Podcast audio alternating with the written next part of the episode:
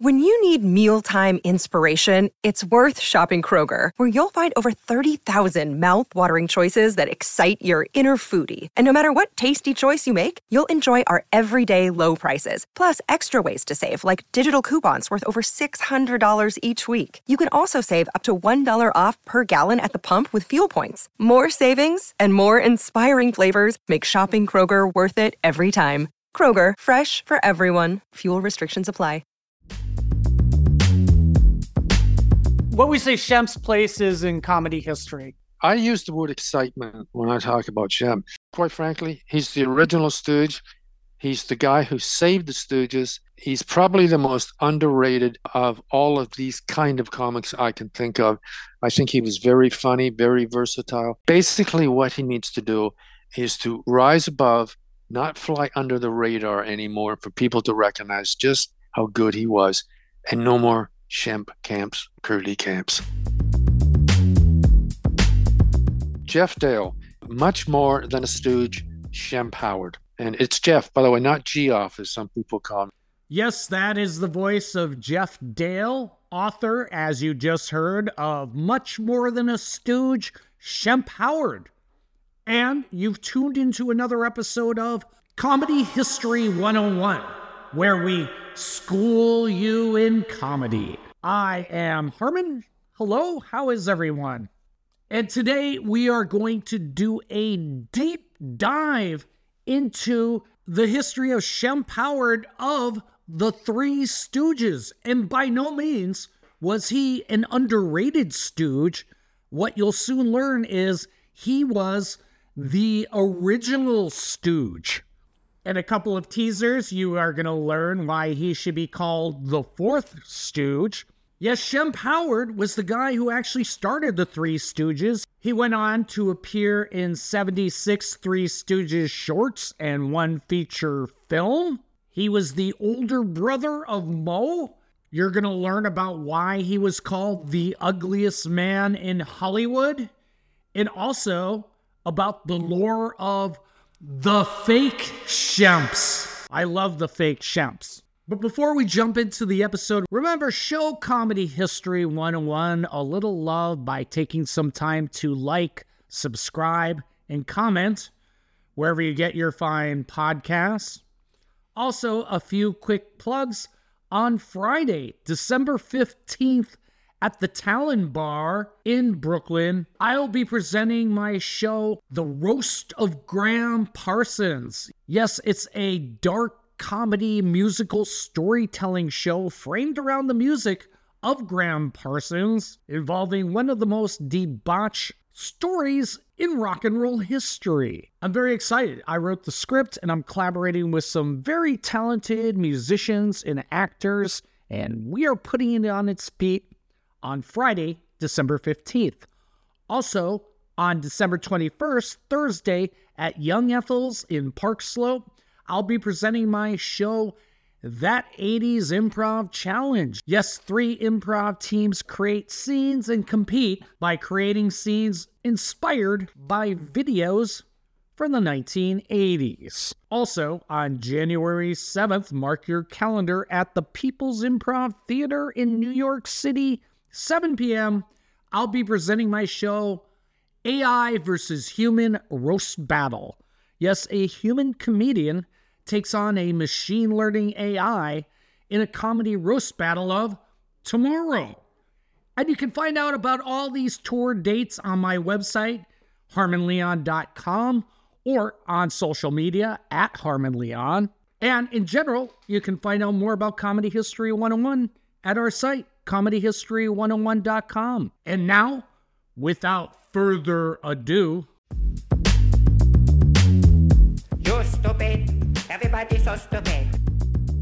I'm trying to use the phone! Excuse me!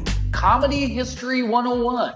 So where are you at then? I'm in Brooklyn, New York, which, Oh. ironically, is Yes, the they're- birthplace of the Three Stooges. Yes, that's that's true. That's the real Three Stooges, or li- as we like to call them now in the business, the original Four Stooges.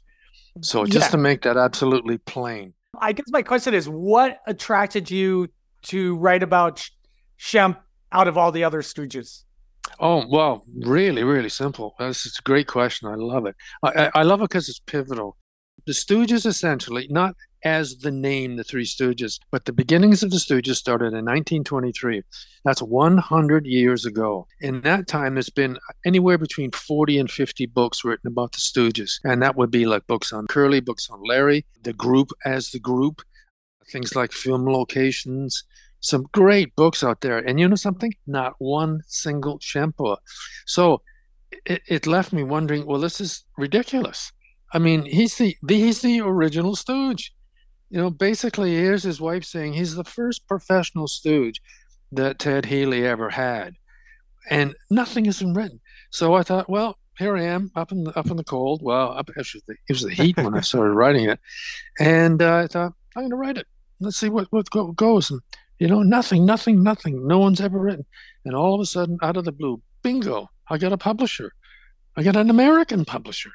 You know, where the dollar's worth a dollar and uh, we're not quite worth a dollar. So I was quite happy, and I was thinking, good lord, I'm going to be writing the very first book ever written on Shemp.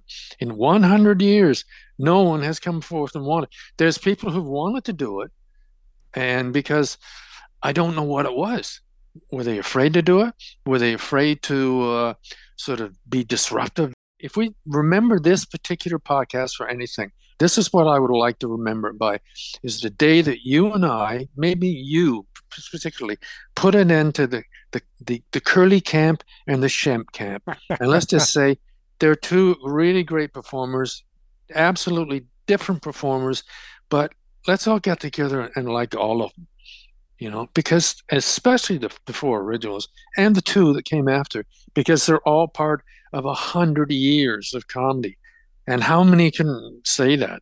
I mean, uh, you probably and, and others like yourself remember Laurel and Hardy and Evan Costello and Marx Brothers, but a lot of people out there, just the common uh, Jack and Jills and Joes, they say, "Who?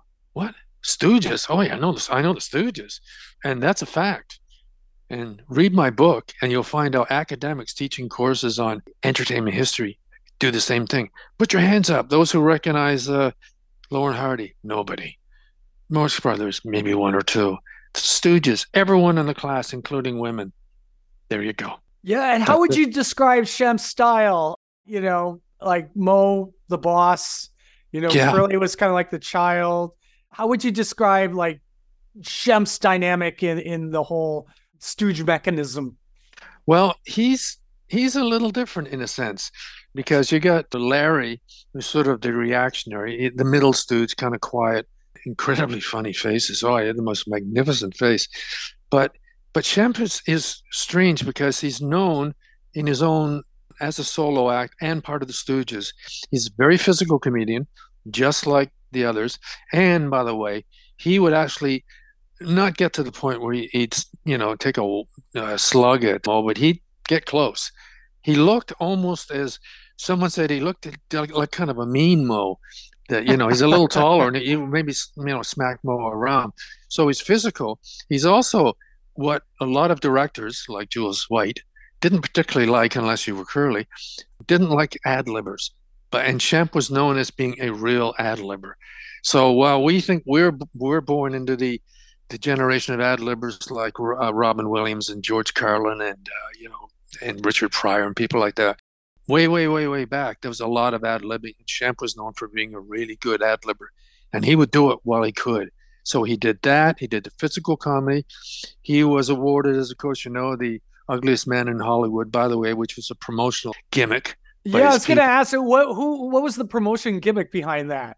And it um, stuck with him. well, it was he, he was on the he was on the set of one movie at one point, so at the end of the end of the flick or close to it, they said, "We need some good promo. We get we got to work on some promo for you. How about we do this competition, the, the ugliest man in Hollywood?" And like, great, you know, it's sort of a self-deprecating humor like that. Shemp was all in favor. Yeah, go ahead. I'll I'll play along with it. He's he's always saying how he says I, he says I'm grotesque. I am absolutely grotesque. So they had a couple of stars there. I think one was Virginia Bruce. I hope so I know the experts out there are going to say, no, it wasn't her.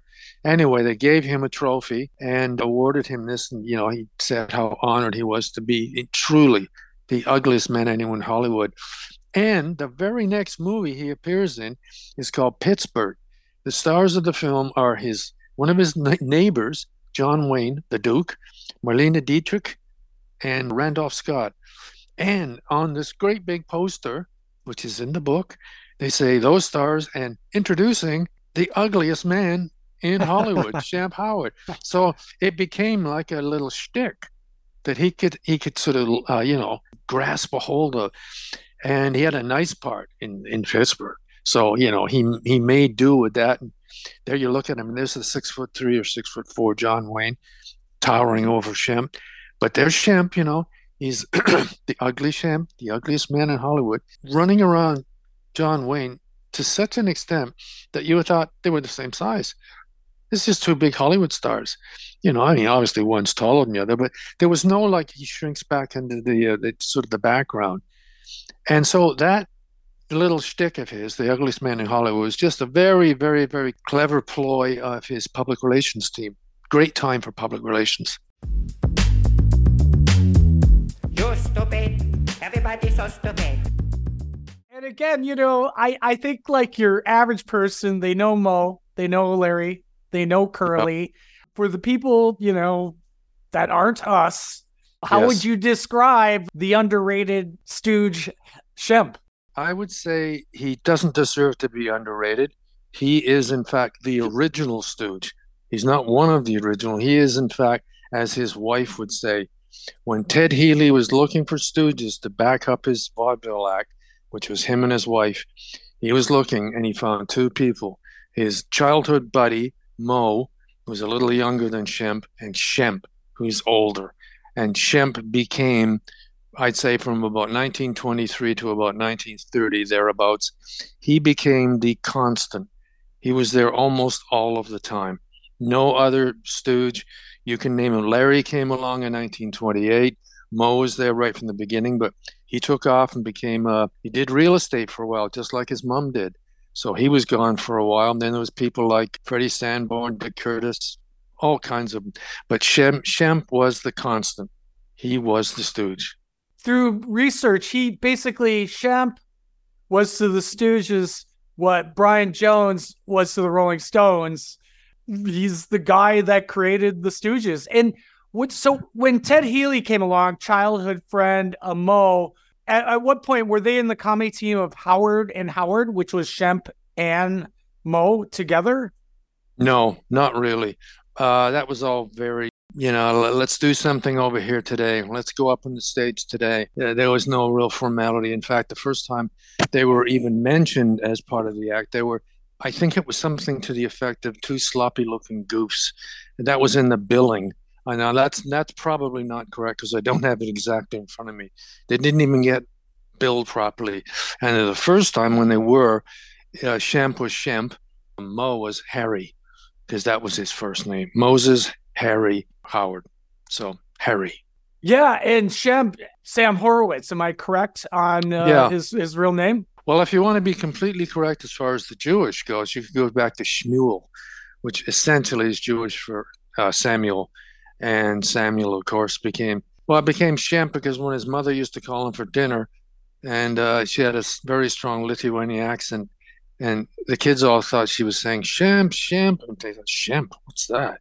So I thought I like that. That's cool. He's Shemp now. From now on, he's Shemp, and that's how his name was born, thanks to his dear old mom. And then when they when they started going on with Ted Healy, at what point did they get billed as the Stooges? Was that when like Larry Fine join the act, classically trained violinist Larry Fine, I might add. yes, and and a, a boxer too, an amateur boxer and a pro boxer. No, they did not at any point become the Stooges. I mean, they were his Stooges with a small s. They were not the Stooges. I think they may have been referred to that in a couple of newspapers clippings that I ran across, you know, Ted Healy and his Stooges, but that was not an official name. It was like names like the, the Southern Gentleman. That was one. And, and when, of course, they broke off for themselves for a while, it was Howard Fine and Howard. That was a little uh, later. That was, you know, once once uh, Larry was really a big member. But like it was all sort of a helter skelter at that point. You know, you had Freddie Sanborn. He was along for the ride for a fair bit of the time, you know, doing his mute act. He also played the xylophone. And uh, you probably know about the movie they made, Soup to Nuts, which was in, uh, it was a feature film that was the movie that the critics sort of thought, yeah, it wasn't really much of anything. It was great piece of history, uh, but it was it was designed as a as a starring role or role for Ted Healy. But the only people who got noticed really were in fact guess who, Shemp, Moe, and Larry, and uh, that that didn't sit too well with some people, but they got noticed. I'm How would you describe Ted Healy? He had sort of his ups and downs at one point, and it's funny, you can find this footage. He replaced the Stooges with kind of guys that look very similar to the Stooges without the Yeah. charisma. yeah, and that was that was sort of commonplace all through that time. I mean, Ted Healy was like a mega mega star. I mean, you're looking for the word for him. He was like what we call today, I guess, a superstar or something of that nature, because he did it all. I mean, he was, you know, he went live, he did recorded stuff, he did, he was on the radio, some did some film, and there's a whole whack of really, really incredibly in, inaccurate, totally false stories about him being brutal and just outright mean to the Stooges. None, none of that's true. He did not try to blow up buildings and all that kind of nonsense. But and, and unfortunately, stuff like that even today gets sort of sort of expanded a little because we've got the internet, and of course people are now they're promoting this and posting this as if it's fact, and it's not. I mean, he had his own personal problems. Everyone did. I mean, what, what performer do you not know then and now that doesn't have maybe a drinking problem, maybe a little on the uh, the coke side, things of that nature. Uh, I'm not saying he was on that, but let's just say whatever. He had his personal problems, but uh, he was highly respected. Shemp's quote for him was, "Ted Healy is the funniest man I've ever met and known," and Moe and him were very, very close. So he's a great, great teacher. That's above all. I mean, he taught. If, if you were looking to see why did Moe and Curly and Larry and Shemp all seem to be able to own a piece of the stage or the screen when they were up against guys like about six foot tall, six foot two. That's because of Ted Healy. He he taught them how to do it, and he knew. And, and Shemp especially was really good. I mean, Shemp Shemp was the, the, the tall stooge. You know, I think he was uh, on a on a ordinary day he was five five, better day five six, and in a really good day he was five seven. Depends on what bio you look to, but you know, you put him up against the big, huge star of the day. Shemp didn't look out of place at all. He just fit in, fit like a glove. It, it, what what is the term that it stooge is like a vaudeville term, right? Is it does it mean assistant or or what does that mean? Yeah, in a sense, you could say assistant, but they're, they're also the, the, the menian who basically could take a slap, a poke in the eye, which is a stoogism, by the way, for sure, the poke in the eye, kick up the rear, that kind of stuff. Done all very, very forcefully, but in most cases done without a great deal of injury. I mean, they got injured. Believe me, they certainly did. But considering what they could have gotten into, you know, they could have come away really bruised and battered. But they were menians. They were not co-stars. They were not up there. They were up there a lot of the time, even sometimes joining in in some of the melodies, because Healy would also write songs too, lyrics and music. So they were there, and they were important, very important. Now you have you have four stooges that you could have written about. You could have expanded that to six if you uh Yeah. biography of Curly Joe and uh was was the one in between Joe Besser, I think. hmm Joe Besser, Joe Besser actually, and and Shemp were quite good friends. They appeared in a movie, the independent film made by Abbott Costello called Africa Screams. They had their fair share of time, not a great deal of time. I thought they were quite funny. I thought it was a really interesting watch too, because again, another big piece of history. Two quite close friends, Joe and his uh, his wife used to show up at these big, big, big parties that Shemp and his wife, Babe, used to hold and they're not necessarily weekend parties. So when they get the big stars out there, they appeared on uh, on that one particular movie, 1949, Africa Screams. That's the point, by the way, where Shemp had rejoined the Stooges. But there was this this was hanging there waiting, and it was no problem. Moe said, "Go ahead, do your thing."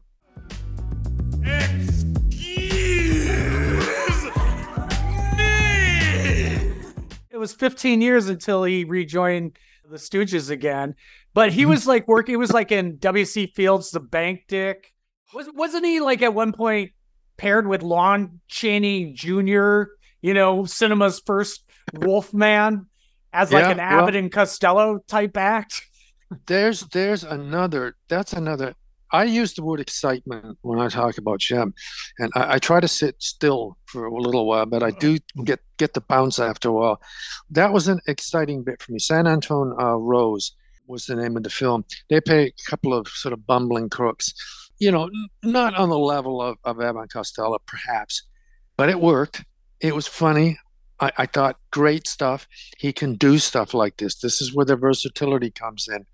Uh, another one, if you ever want to see anyone out there, when this when the podcast is over, go to YouTube or Google or whatever, and just Google or YouTube a word the words up. Convention Girl, 1935. It's not a particularly good movie. It's one of those. It's one of those kind of so so bad it's good, and there's a reason actually because they just passed the the Hays Code before that to clean Hollywood up. So to be perfectly honest, a movie that's going to be about how can we put it politely, hostesses of Atlantic City, and you can envision what that is. And oh my God, was that ever boring? It was like nothing. The language was all cleaned up. The the wardrobes, nothing particularly wonderful. So all of a sudden, out of the blue, Shemp shows up. But he's not Shemp Howard. He's he's a crook. he he's a would-be murderer. He, he's an embezzler. He's a he's a thief, and he, he carries every single scene that he's in. So that's my my my point there. He can be in a in a very average kind of almost eh, nondescript movie, and steal the whole thing. So that's how good he was, and how how good he could be. And I wish that producers and directors would have said, you know something, that Shemp Howard's got something let's let's do a little more with him. So he ended up in you know Charlie Chan movie. He ended up in Arabian Nights, Oscar nominated, four Oscars nominated for, five Abbott and Costello films, you name it. He was in Jimmy Stewart's very very very first appearance on on the screen in a, in a, a Shemp short called "This is Terrible." Fine art. This is awful. I I should know exactly what it's called. And art trouble, art trouble. And Jimmy Stewart, who was unknown, unbilled, and nothing. He went gets fifty dollars, and you're saying fifty dollars. You know what fifty dollars is worth today? Exactly. Uh, I, I I would say in- with a few thousand dollars back in like 1930 money. Yeah, one thousand two hundred and twenty-two dollars and fifty-four cents. That's not bad for a guy who was completely unknown. And what was his major part in the film? He got involved in some cinematic fisticuffs with Jimmy Stewart, the size of another John Wayne, except a little slimmer. It was the funniest part of the whole short. And it's even funnier is to think to yourself, you're watching it saying, isn't Shemp getting the better of Jimmy Stewart? Like, this is not possible. So he could do it all. The one short I thought was like this. I think it's called Knife of the Party, a 1934, where it was Yeah. Shemp and the Stooges. Yep. Was it called Shemp and the Stooges back then? No, but people outside of the film and people who are going to it as an audience would say, "Yeah, Shemp's got his own Stooges." Didn't really make make the grade. It was fun to watch as a piece of history again, and one of these things where you just say, "Okay, okay." Well, I'm not giving it a thumbs up, uh, Roger or Gene. You know, Yeah. maybe sort of maybe a sideways thumbs, but he did it. Whatever he wanted them to do, he do it. And the most I think the best idea, other than his dramatic role, he was in the um, Joe Palooka series. There were two different series, but this is one for Vitaphone. He played the the uh, manager trainer Knobby Walsh, and I, I swear that most of the headlines about that movie, deservedly so, were focused on not the fighter Joe Palooka, but the trainer. Because why? Because his lifelong sport of choice, he loved it had a passion for since he was a kid to the day he died, literally to the day he died. And he knew he knew it all. He knew the pattern. He knew the movements. He knew to actually look like he fit and belonged around uh, around the ringside. Wonderful. If you get a chance to see those, see them. Wonderful stuff.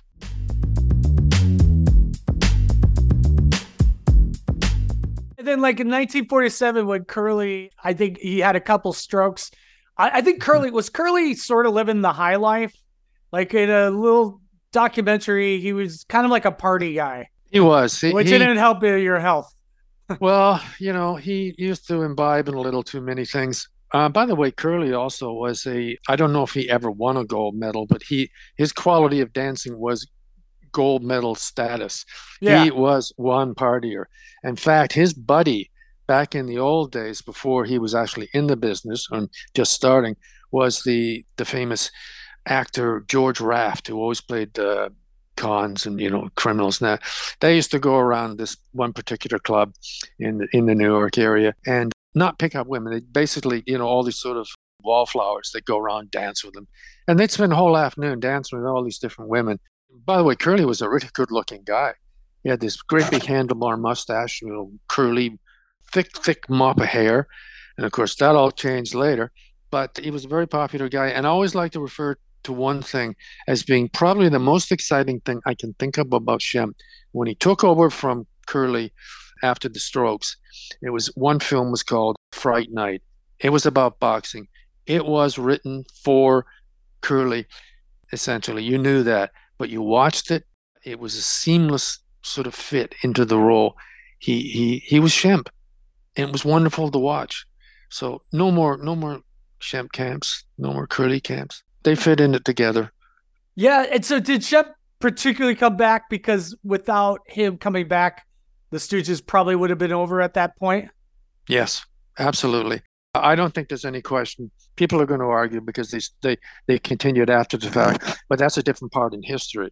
This was really really important because Curly essentially, well, Curly was the, fa- the favorite stooge. There's there's no question about it. The man is an absolute. He's like a human cyclone. I mean, he's like a force of nature. How how can you possibly replace a guy like that? So you do what your champ did. You don't replace him. You do your bit. You do what you can you show that you've got your own shtick. And basically, I'm going to follow that. And I think people have got to understand that he did it. He didn't try to become the second Curly. And I think he did a magnificent job. And they all appeared together in Hold That Lion. Yes. Yeah, well, he happened to show up on on the the set that day, and the director Jules White said, "This would be kind of cool. Why don't we get uh, Curly in on a, sh- a shot here?" So they put him just in a, you know, this a train seat, and you know he was snoring, making this un, unusual sound, and so they the three of them were just looking at him, saying, "Oh my God, what what what's with this guy? Why is he making these noises?" It was great. Mean, I, again, another piece of beautiful bit of history, quite funny and kind of touching in a way. He did appear, he was supposed to appear in Malice in the Palace too, as a sort of an enraged chef with a mustache. And that, that never appeared. There were sort of stage shots, photos available. They probably cost a fortune to own one. So that was the only time the original four Stooges ever appeared together. And it was a glorious, glorious moment. Wonderful. So then, you know, Shemp had a heart attack on the way back from a boxing match, 1955.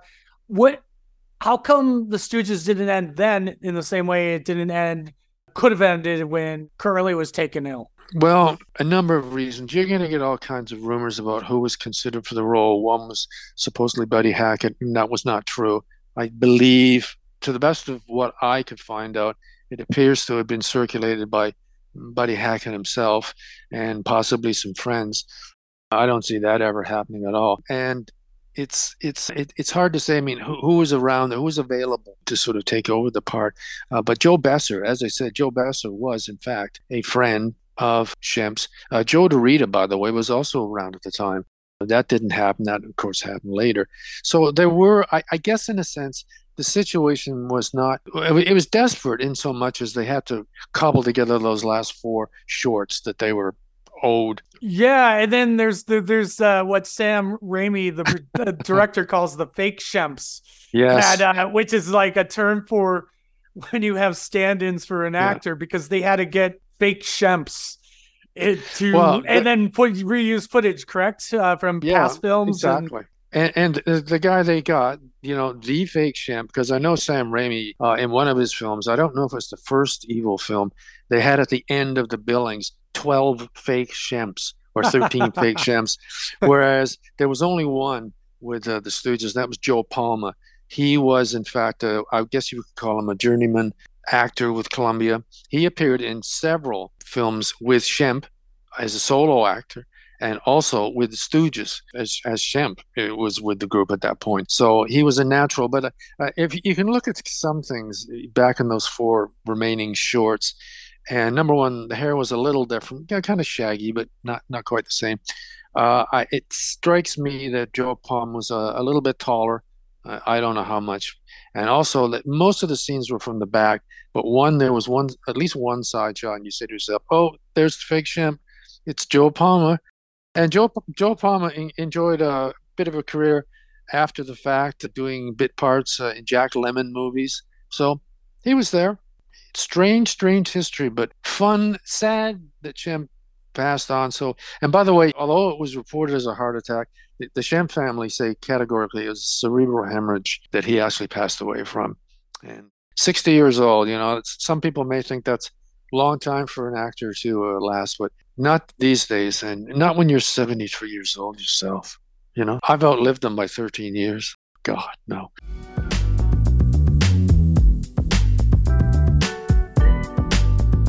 And just a couple last questions here. What we say Shemp's place is in comedy history? I, I think, quite frankly, he's the original Stooge. He's the guy who saved the Stooges. He's probably the most underrated of all of these kind of comics I can think of. I think he was very funny, very versatile, and he basically what he needs to do is to rise above, not fly under the radar anymore, for people to recognize just how good he was, and no more Shemp camps, curly camps.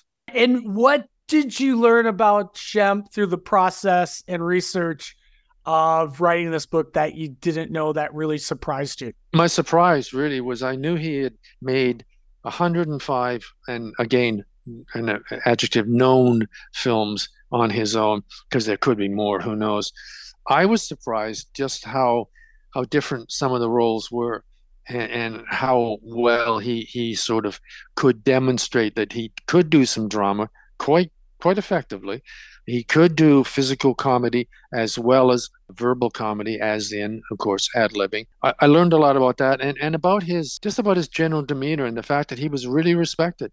Uh, Ab- Abbott, Bud Abbott, had said in an article in Collier, Collier's magazine, he said he's one of the best around. He said he, he could he could have been one of the greatest around. And of course, then he added, had it not been for those dreadful comedy film shorts that he made you know, by himself. and that's that's not a knock on him. That's a knock on the Columbia people. And so Bud Abbott, he thought he was one of the greats. Absolutely. And I was surprised, very surprised. And how does his legacy live on? I know in 1983 he had a Hollywood Walk of Fame star, and you go on like Facebook, and there's like Facebook groups like the Church of Shemp Howard. You mentioned like Drew Friedman artists like that have artistically lived on his legacy? Well, he he basically to me, I think that's what's going to happen eventually.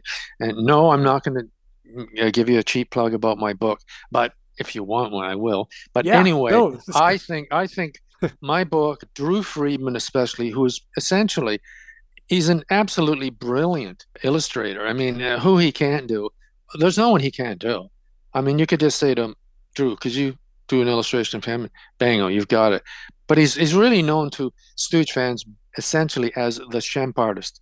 His his Shemp pictures are just wonderful, and I do feature the the last chapter in the book, and he didn't want me to call it the Drew Friedman uh, chapter, which some people say I was wrong in, in doing, not doing. So I said no, I'll use what he wanted. And throughout the book, there's three or four of his classic shots, and that one of the really handsome, uh, wavy haired young Shemp. So clearly not the ugliest man in uh, Hollywood. So yeah, I think his legacy is going to grow and grow and grow. And one of these days, people are probably maybe they're going to refer to the four Stooges, even the six, even the six Stooges. There was a Facebook group, the Church of Shemp Howard, and it showed a canceled Shemp Howard check. It had an address on it. I looked it up on Google Maps, and you could see his house on the street view, and the house is yeah. actually for sale. Yeah. The Shemp well, Howard house on Zillow. One person who did was Denzel Washington. He oh, he lived in bought a house. Howard house, or Oh, lived in that house. I don't know if I, you know, I don't know, not sure about the one you're talking about because I don't have the address in front of me. However, but he did, and I would have loved to have got a hold of Denzel Washington. Just he he talked with uh with uh, Mrs. Shemp. By the way, her name was Gertrude, but of course she got known as Babe. Everyone back then was Babe. You know, Oliver Hardy was Babe. You know, uh, Curly was Babe at some point. Everyone was Babe. So she was Babe. Yeah, it's it's fascinating. You you pull all these names out of the hat. John Wayne, Jimmy Stewart, Denzel Washington. It's and then you then you tie them together with Shemp. So let's have all Stooges together, you know. See now I'm getting excited. My hands are starting to move. Yeah. It's amazing. And, and where where can people find the book? At the present time, you can get it through my publisher, which is Bear Manor Media. Go online, you'll find it. You can also get it at Amazon. You can get it, and it depends. It doesn't matter what country you're in. Apparently, my book is available all over the world, which kind of astonishes me. You know, I'm kind of used to being just a small city uh, journalist. And you can also get it at Barnes and Noble. You can also get it at this the Knuckleheads shop. Knuckleheads, the the the main purchase site for all great things Stooge like. And whatever you want to get, uh, I mean, go in, buy a Shemp book, and then just to make yourself feel really good, and you don't believe in camps, buy a Curly book too. Even if you got it, get another one. Get a Larry book. And will there be more Stooge stuff from me in the future? Yes, but I can't tell you what it's about. We'll talk next time. Okay. Okay, that's that's the teaser. Thank you so much again, and I, I like your campaign of the Four Stooges. Yes. And no camps. No camps. Yeah. all right, all right, my friend. Take care. Bye. And that wraps up our interview with Geoff Dale, author of Much More Than a Stooge, Shemp Howard. Be sure to check out his book. Also, show Comedy History 101 a little love by taking some time to like, subscribe, and even comment wherever you might get your fine podcasts or on our site, Comedy History 101. You can also find us on the social medias at Comedy History 101. And if you want to know more about my upcoming shows and tour dates, you can check me out at Harmon Leon on the social medias or on my site, harmonleon.com. And until next time, bye bye. You're stupid. Everybody so stupid. I'm trying